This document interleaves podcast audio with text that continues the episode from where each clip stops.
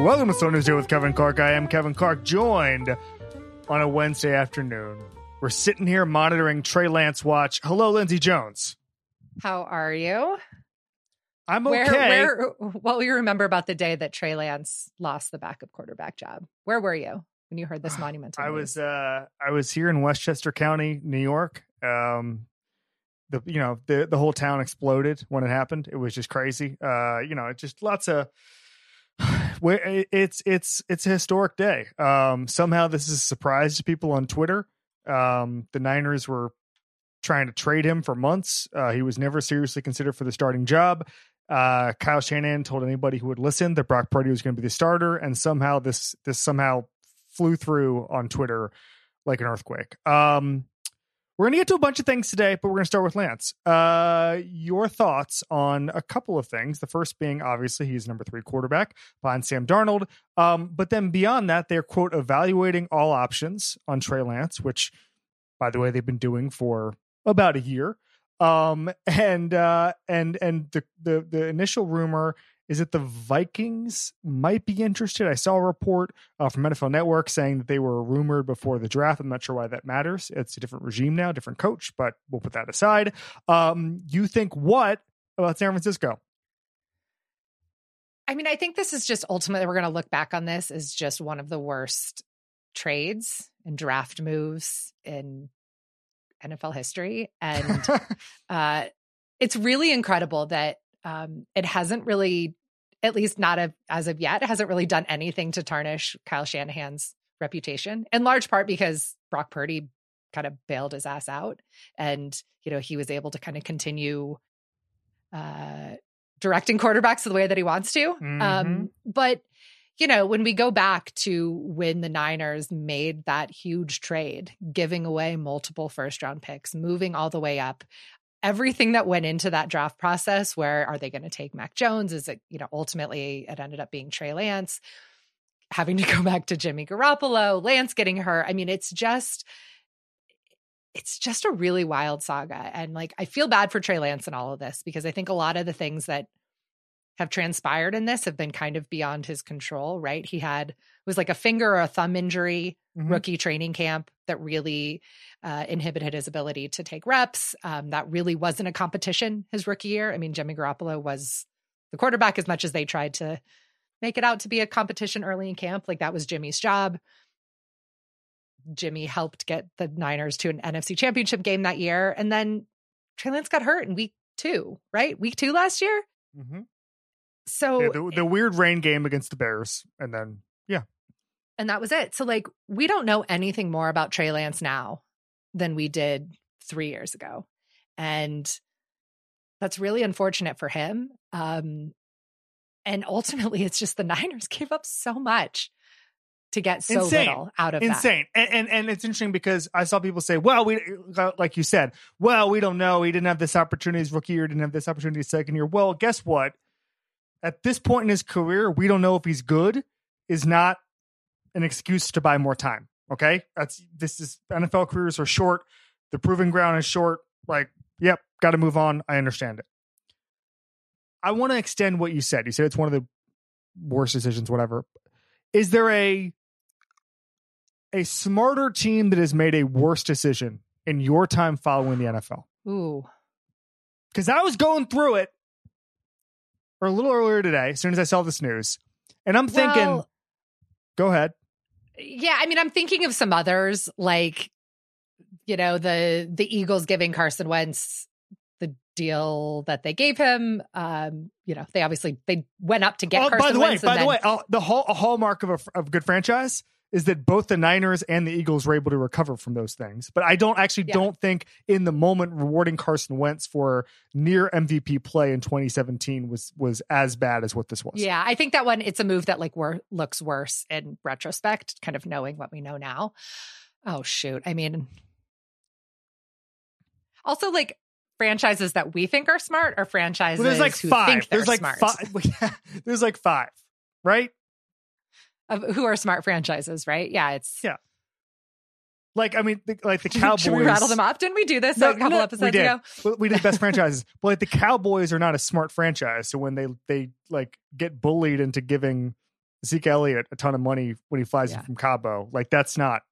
I don't consider that smart. Yeah, like, and I think like the Broncos would consider themselves like historically smart franchise, but like they hadn't been a smart franchise when they I was saying made the like Russell trade.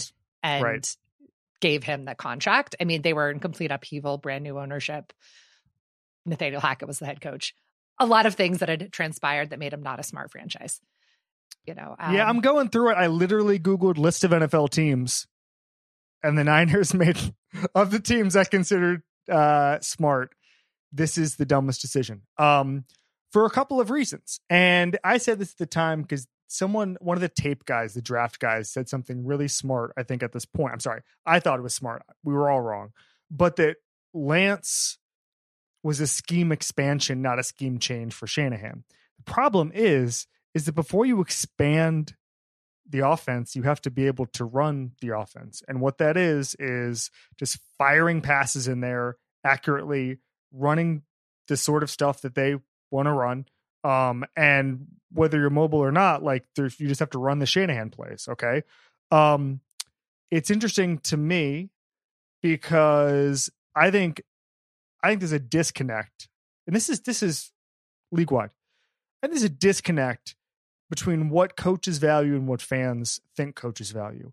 What coaches value is running the offense, is doing what we're telling you to do. And you, you even saw that when I was when I was um, reporting reporting the Lafleur piece, like Mike McDaniel was like, Rodgers, like the fact that he has audible control is astounding to us because we don't like audibles in the Shanahan system. We like just doing what the play is. Go and do that. We we gave you a play, go do it. That's the Shanahan system.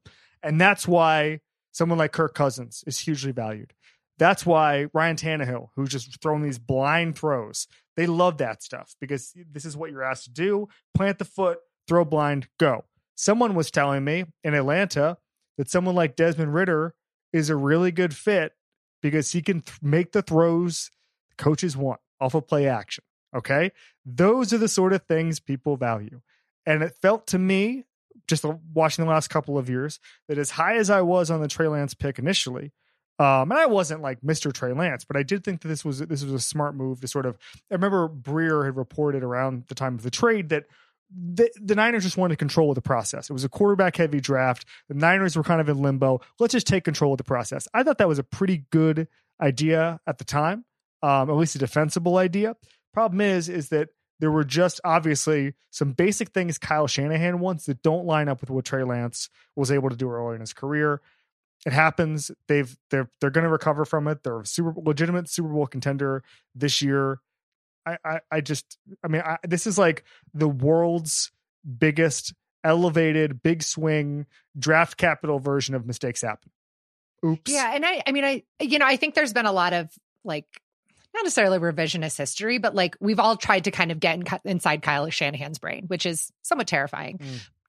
To try to do that and figure out like okay, well, when they made this move, why did they do it? And it was a lot of going into okay, well, who is Jimmy Garoppolo? What sort of offense can you run with with Jimmy? What is the ceiling with Jimmy? And it seemed pretty clear that they had believed they had hit their ceiling with Jimmy Garoppolo. And he was hurt all the time. Um, and he was hurt all the time. Um, and you know, I think we've spent a lot of time um, offline, and then certainly, like I know other pods on the the Ringer feed. I know uh, Nora and Steven have talked about this a lot. Nora and I personally have talked about this a lot, trying to figure out kind of like, well, what is what does Kyle Shanahan really want as a quarterback uh, in in a quarterback? And it's just it's like a weird proposition to try to think like does he want just like a chat GPT quarterback? Does he want just like an AI quarterback that he can just completely control? Does he want somebody who has toughness? I mean, that's the word that he keeps talking about with Brock Purdy all the time is how tough he is. Uh, Nora was at Niners camp a couple weeks ago, and that was her big takeaway was that all Kyle Shanahan wants is like a tough, healthy quarterback, Mhm. which he got the tough part with Brock. We'll see if he So what, has the healthy part. Can I interest mean, you in we'll Kenny Pickett?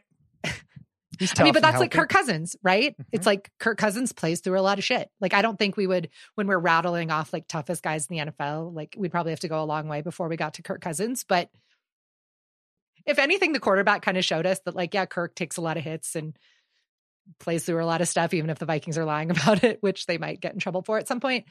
Um, but I, I just don't know, like, what does he want? And does has he found what he wants now in Purdy and Darnold? you just keep looking if you're Shanahan. You just keep looking. Even if you think you found it, you just keep looking. Um, I want to talk real quick about quarterback.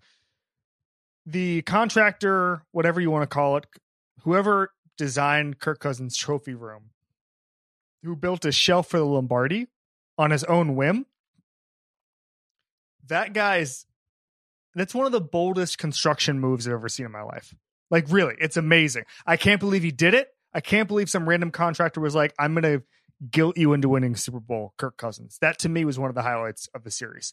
Um, I don't know what Kyle Shanahan wants. Um, I think that they think they know. Again, not to go back to this Rodgers piece, but like I remember McDaniel saying that, that they always fantasized about having someone like like Aaron Rodgers run the quote unquote Shanahan McVay system, whatever you want to call it. But is that true? I don't know. Um, I think sometimes they want they want robots, they want sh-. I don't know what you would call it. But then again, Matthew Stafford takes a lot of risks downfield. He's a gunslinger, and he, he won a Super Bowl, which by the way, Kyle Shanahan has not done as a head coach. Um, so I don't know. Um, I think there's a kind of a, you know when you see a thing. I think they know they want Brock Purdy right now. Sam Darnold being the backup, like I, if they can get draft capital for Trey Lance, great. But I just don't think this is. I, I don't think having that that sort of situation going into the season where we're wondering if and, and the problem is the fans and the media are just going to overrate Trey Lance. And anytime Brock Purdy struggles, they're going to say, well, why not, why not give a chance to Trey Lance? We don't know if he's good. And it's like, I think the coaches obviously know whether or not he's good enough for them. Is there a market for Trey Lance here as we said on August 23rd? Not, not anything significant, not anything significant, but do you not want that hanging over your head going into the season? Just move on from him and just see what happens. If Brock Purdy's healthy enough and we, we think he is, then just move on. Tampa Bay, Atlanta, maybe take Minnesota, a flyer on him. as you just said. Minnesota, Send him home. yeah, sure. Minnesota. Um, I think the He's from, Cardinals like, are probably tanking Somewhere in Minnesota, right? Um, mhm. Nearish to um, Minneapolis. uh, I'm trying to think here. I remember they did joint. Remember they did joint practices there, and it was like a really big deal last Mhm. summer because Trey Lance was back in, was in Minnesota, and they like brought out his whole high school and stuff. Yeah, what a mo- that was his That was it. Apex Mountain. That's Rewatch, rewatchables. Can we do a rewatchables Trey Lance? It'll be like a six minute oh my god. Um, all right, that we'll put a pin in it. Uh, there'll probably be a trade tonight that will get us back to our microphones and ruin this entire segment. Are you excited for that? Uh, I, I'm having dinner with a bunch of NFL writers tonight, so uh, it'll be a round table. Just pull out a microphone. Yeah, I'll, I'll bring my stuff. Plus my seven year old. I'm sure she'll have some Trey Lance takes. Although I will say I am taking her to a football game this weekend, so she is prepping her her football football. what take. football game? I mean, it's an exhibition football game. I'm going to take her to see the. Oh, it's not like Colorado State. Uh, I don't think they play in week zero. Um, I am taking her to see the Rams and Broncos.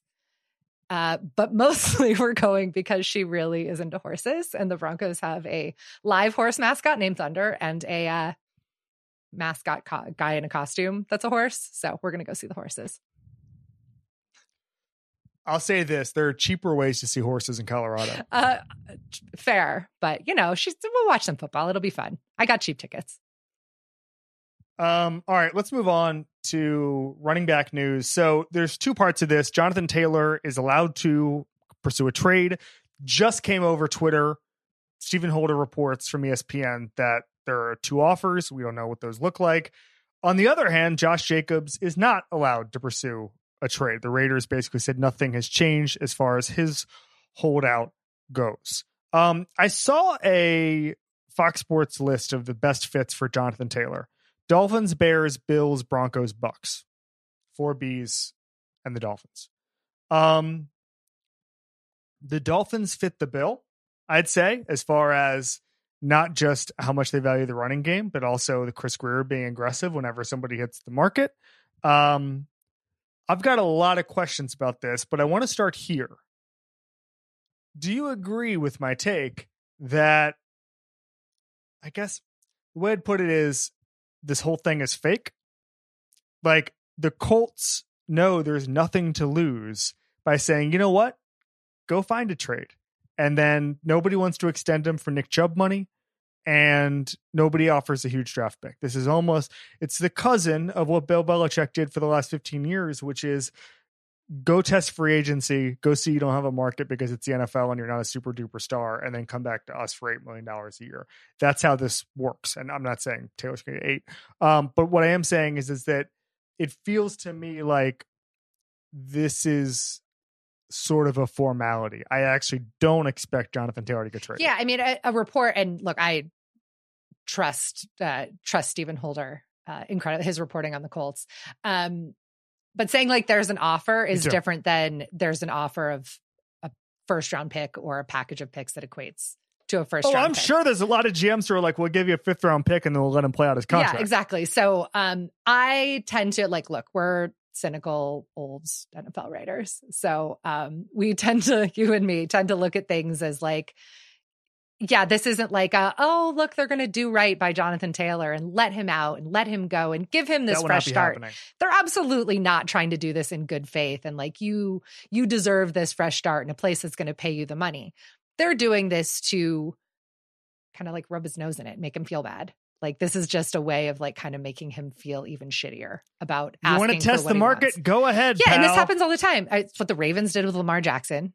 It's what the Chargers did with Austin Ekeler. Mm. Um, and like if somehow they they find that there's a first a, a team who's going to offer a first, then great. But the chances of all of them getting this kind of best best case scenario ending is is really really low, and uh, it's just it just sucks for him. I actually have one additional nugget, which is that uh, Schefter tweeted this, but it's also via Stephen Holder that the Colts have given Jonathan Taylor until Tuesday to find a trade.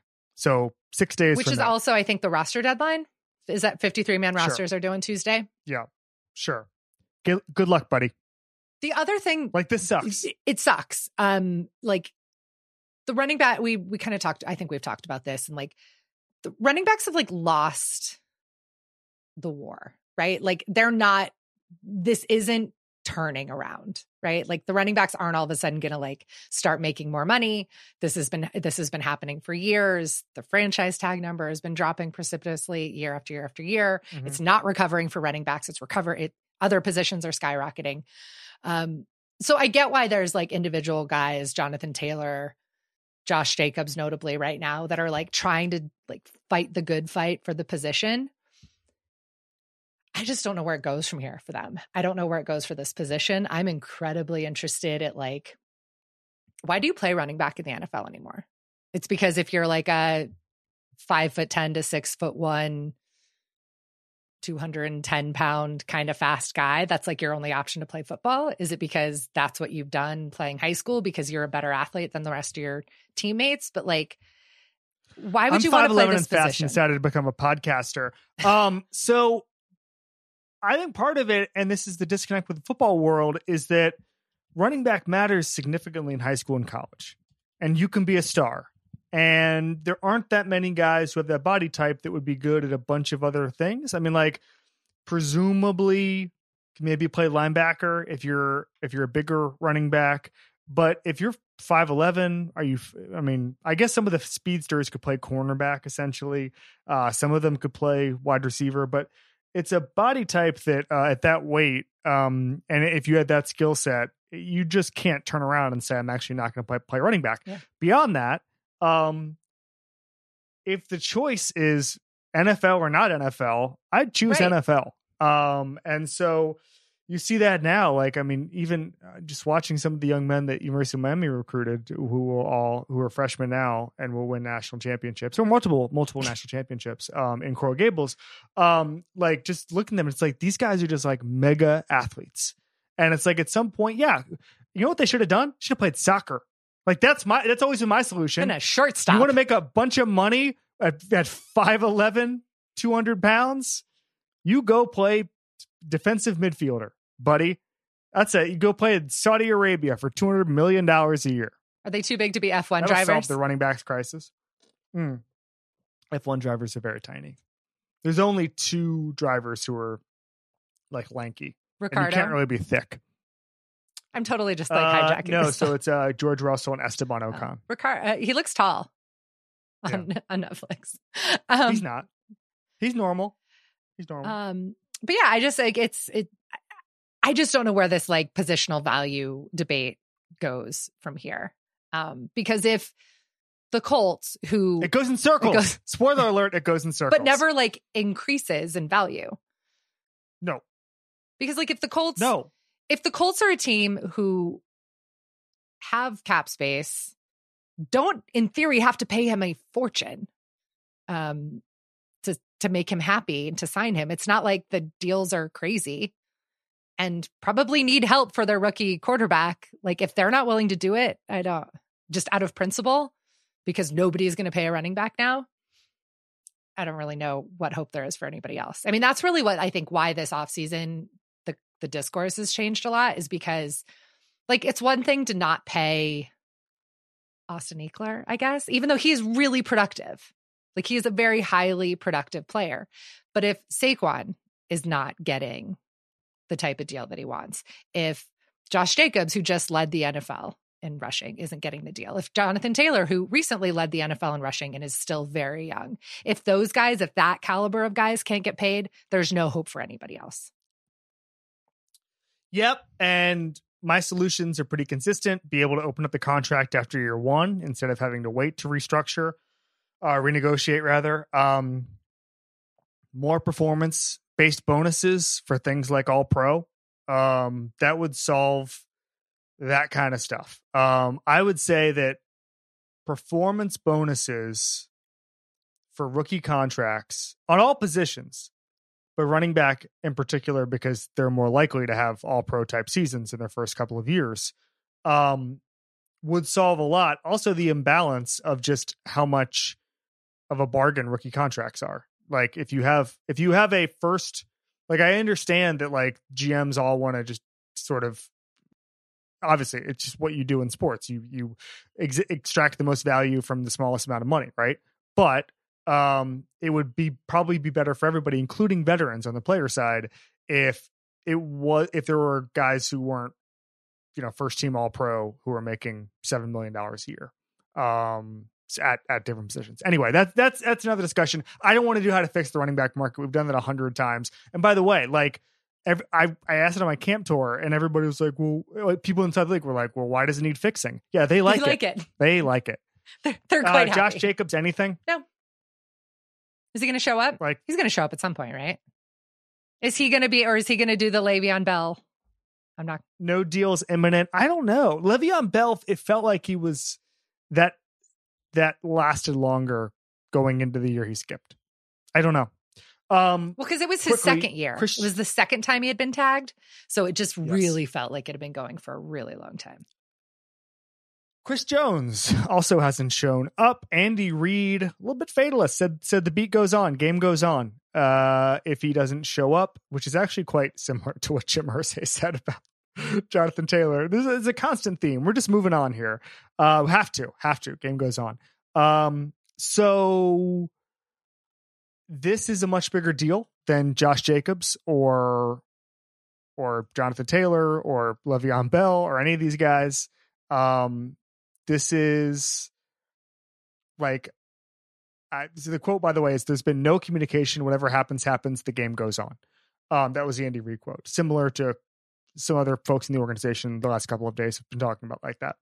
Um he's one of the best players in football. This is the type of thing that can derail a defense um to not have a game record like that in the middle of the field. I weirdly feel like because we have the default of contract stuff just gets sorted out, like the Zach Martin stuff, right?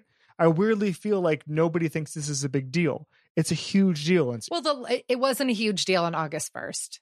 It wasn't really a huge deal Right. on August 10th. It's getting to be a big deal on August 23rd, and you know we're a week away from rosters being set, only a couple weeks away from the start of the season. So the the closer you get to like the real deadlines, then it's you know then it's a big deal. And I'm you know, I think this honestly kind of goes back to a little bit of what we were talking about earlier, where we're talking about smart franchises and who makes mistakes, who doesn't.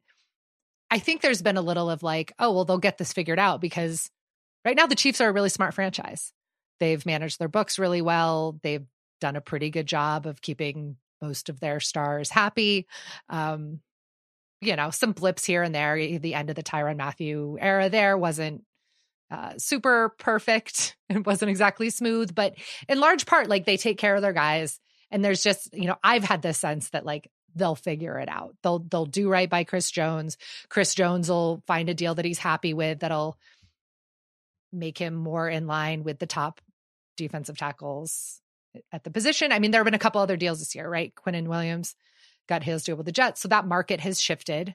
Um, I understand why Chris Jones wants to be at the top of that market he is in that very rare group of um, elite defensive tackles and not just for him like he's he's not just like a defensive tackle right? I mean he's like a do everything can line up basically anywhere on the line is as good at getting interior pressure you can line him up at edge. It's not his best position we've we've seen that uh, over over the last couple of years when Spagnuolo's tried that but um, he gets pressure as a defensive tackle better than anybody at his position outside of Aaron Donald.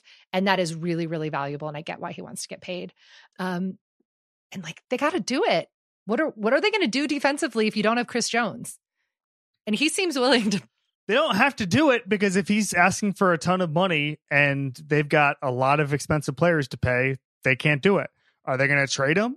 I don't know. It depends how seriously Chris Jones takes this. Um, one of the problems with frankly with winning a super bowl is you can't tell guys that this is the last dance. Like they're good. They've got rings. They just want if if if, if he wants a lot of guaranteed money like, then that's what he wants. Like uh, there's no carrot there to dangle. Yes there's no carrot there to dangle.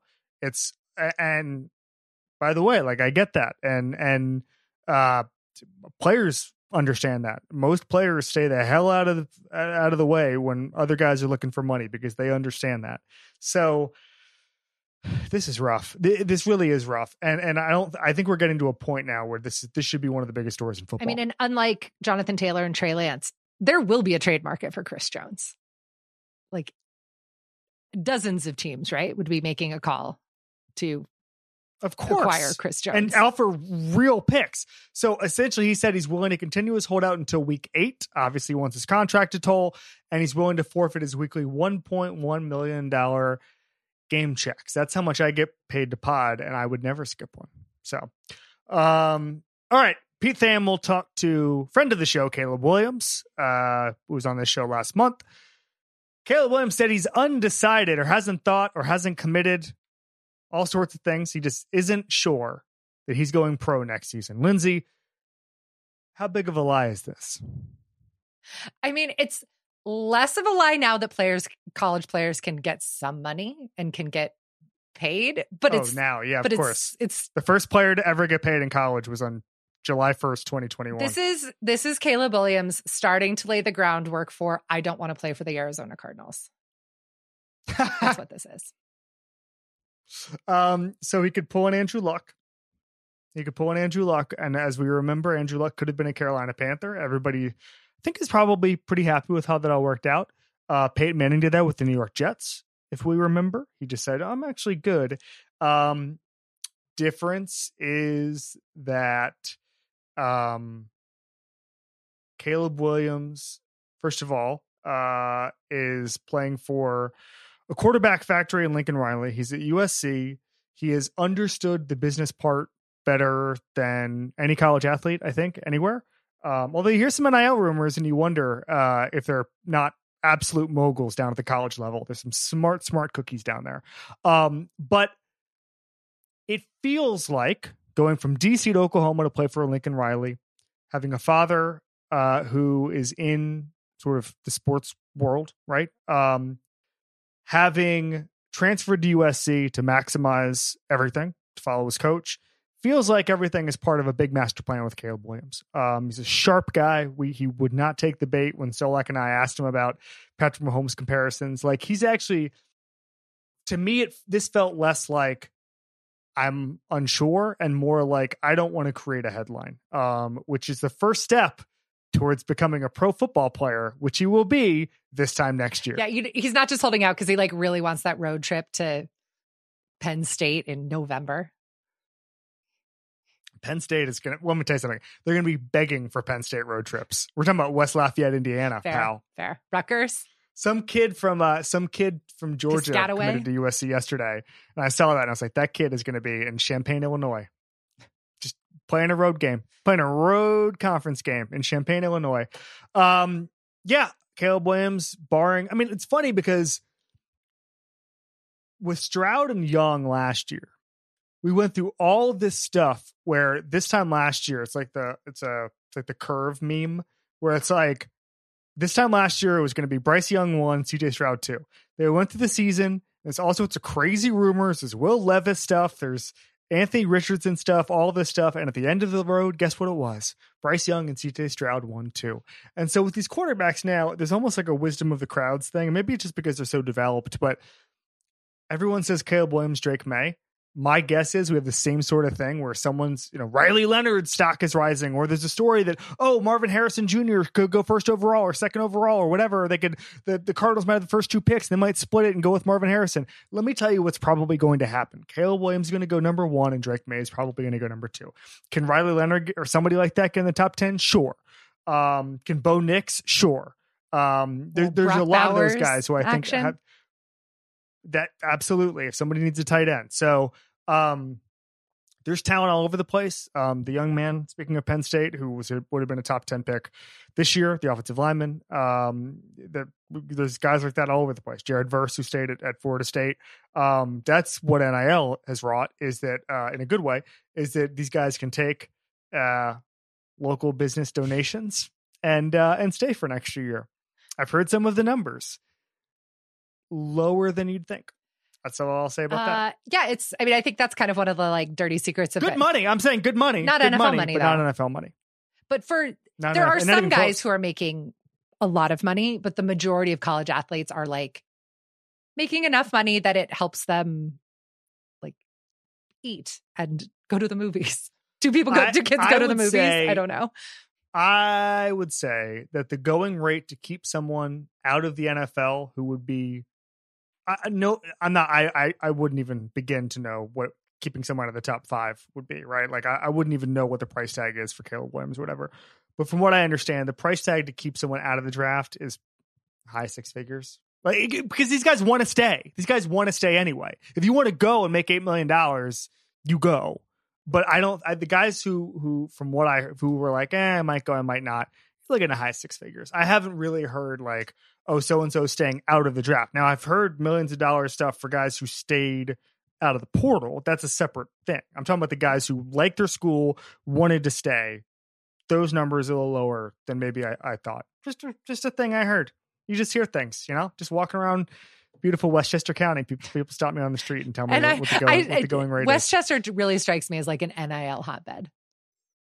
It is an NIL hotbed. Yep, the bagel spots, the coffee joint, the coffee, the coffee I've got in my hand right here. They're just giving out NIL everywhere to, to where like you. Army. I was gonna say, what's your- the closest school is Army by far. I was gonna think like UConn. I don't know where the. No, Army. I'm gonna. I, I'm gonna go to an Army football game this year. I'm really excited about it. I don't know when. I haven't thought about it. They're playing BC. Well, text text our old friend Roger Sherman, and maybe you guys can go together. Make a road we trip. of almost went, but so Roger. Uh, I have hung out with Roger. Um, but sometimes I'm like, hey Roger, let's go do this. Like with Nora Princiotti, for instance, who also lives in New York, and uh, those plans rarely, I'd say, with with Roger, come to fruition. Well, But he's one of the committed to pla- going to a lot of college football Roger games. thing. So Yes, there's your openings. It's- right. But uh and so uh I wanted to go to an Army Wake Forest game two years ago, and we ended up going, and then ended up being like the game of the year. It was like one of those 53-50 type deals over up in West Point. But I'm gonna go this year, probably to the BC game. We'll put a pin in it. Uh last thing, Lindsay Jones. Everybody's canceling joint practices because of fights. I don't know. There's way too many fights. There's a Colts Eagles fight. Jason Kelce's in the middle because he took exception to a to a Gainwell uh a cheap shot on Gainwell's knees, I guess. The Saints and the Texans cancel their joint practice because they they felt like it was the best in the best interest. I'm not really sure where that, that's coming from. Jets and Bucks uh, canceled the second day. Part of that was because of, of fights. Things are getting testy. Uh, are joint practices going out of style? And It seems like it. Um, but this isn't new. I mean, teams fighting during joint practices is not new. We had a very long discussion about this a couple weeks ago. Our favorite training camp fights. And we didn't talk about the one from like two years ago, where maybe even last year, where Aaron Donald against the Bengals was like swinging helmets. That was a really good one. Um, mm-hmm. So the reason that there was this huge proliferation of joint practices over the last few years is because there was a lot of coaches notably led by Sean McVay. And there's been a lot of like Sean McVay has done something and it looks really smart. So we're going to copy them. Um, and also I think like Belichick, Vrabel, like that kind of tree has done done it too. But McVay especially, they decided that they could get much better work done in joint practices than they could do in preseason games. And their starters got much more valuable reps going against another team's starters in, you know, ones versus ones. Their quarterbacks could get a lot more work. Their backups could get a lot more work. Um, and then they didn't feel like they had to play their starters in the preseason games. Um, but now what's happening is that this isn't just, that's just not valuable work anymore.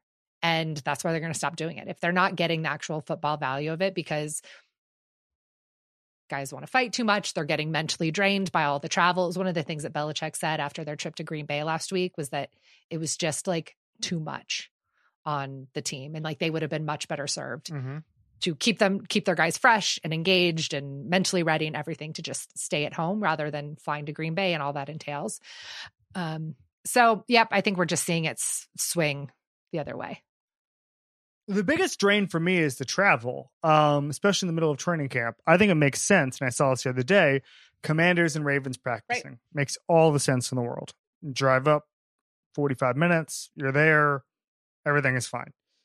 If you're in New England, be really hard. I mean, maybe you could do it with the Giants just down the road. It's a four-hour drive. You could just do one night somewhere, take the plane, whatever. But then, what the Bills are four hours away. Can't do joint practice with them. They're in the division. Like it gets really tough. Um, and so geographically, it makes sense. If the Rams and the Chargers, for instance, or the or the Cowboys, which they have done, um, that makes sense to me. Vegas is just down the road. Um, if you're if you're an, an, an NFC team, and so I understand that part of it, but I don't understand. I think playing road games takes you out of your element anyway. And I've heard people, and I'm sure you have too, people inside the building at, at these places who are like, it's a nightmare to be on the road for a joint practice. You're on, you're taking like school buses everywhere. There's, there's nowhere Your- to shower. The schedules are Yeah. all screwed. There's nowhere to shower if they're screwed up. Every there's not enough meeting space. You're in the damn lobby talking about scheme stuff. I, I don't. I'm surprised it's gotten as popular as it has, given the limitations. Yeah, it needs to be like something that's special. Like, you know, if it's a really good situation, but just to do them, just to do, you know, doing them just to do it no longer really makes a ton of sense. Um, and now it's making the preseason games a little bit more watchable because guys are uh, playing in the preseason. And the horses are running Lindsay in the Jones, preseason. we'll be back. We'll be back next week. You will give us an update on Lena and her appreciation for Broncos mascots, and also, I mean, like, it's not just the horse. I mean, I'll I'll It's gonna I'll get her like- takes on Russell Wilson. Sure, but it's going to be like lots of horse adjacent stuff. Like there's going to be the mascot. There's going to be lots of horse, obviously logos around. Like I think she's going to have a great time. She has, and we've taken her to a couple games before, and I know that the horses are the main attraction. So, um, the only the only caveat is that um, outside of like pregame, uh, you only get to see the horse if they score, which has kind of been an issue Mm. in these parts. Pressure's on. a few years. Pressure's on Big Russ. Thank you to Richie Bozek for production help. We will see you soon next Wednesday. There's been Slow News Joe the Ringer Podcast Network.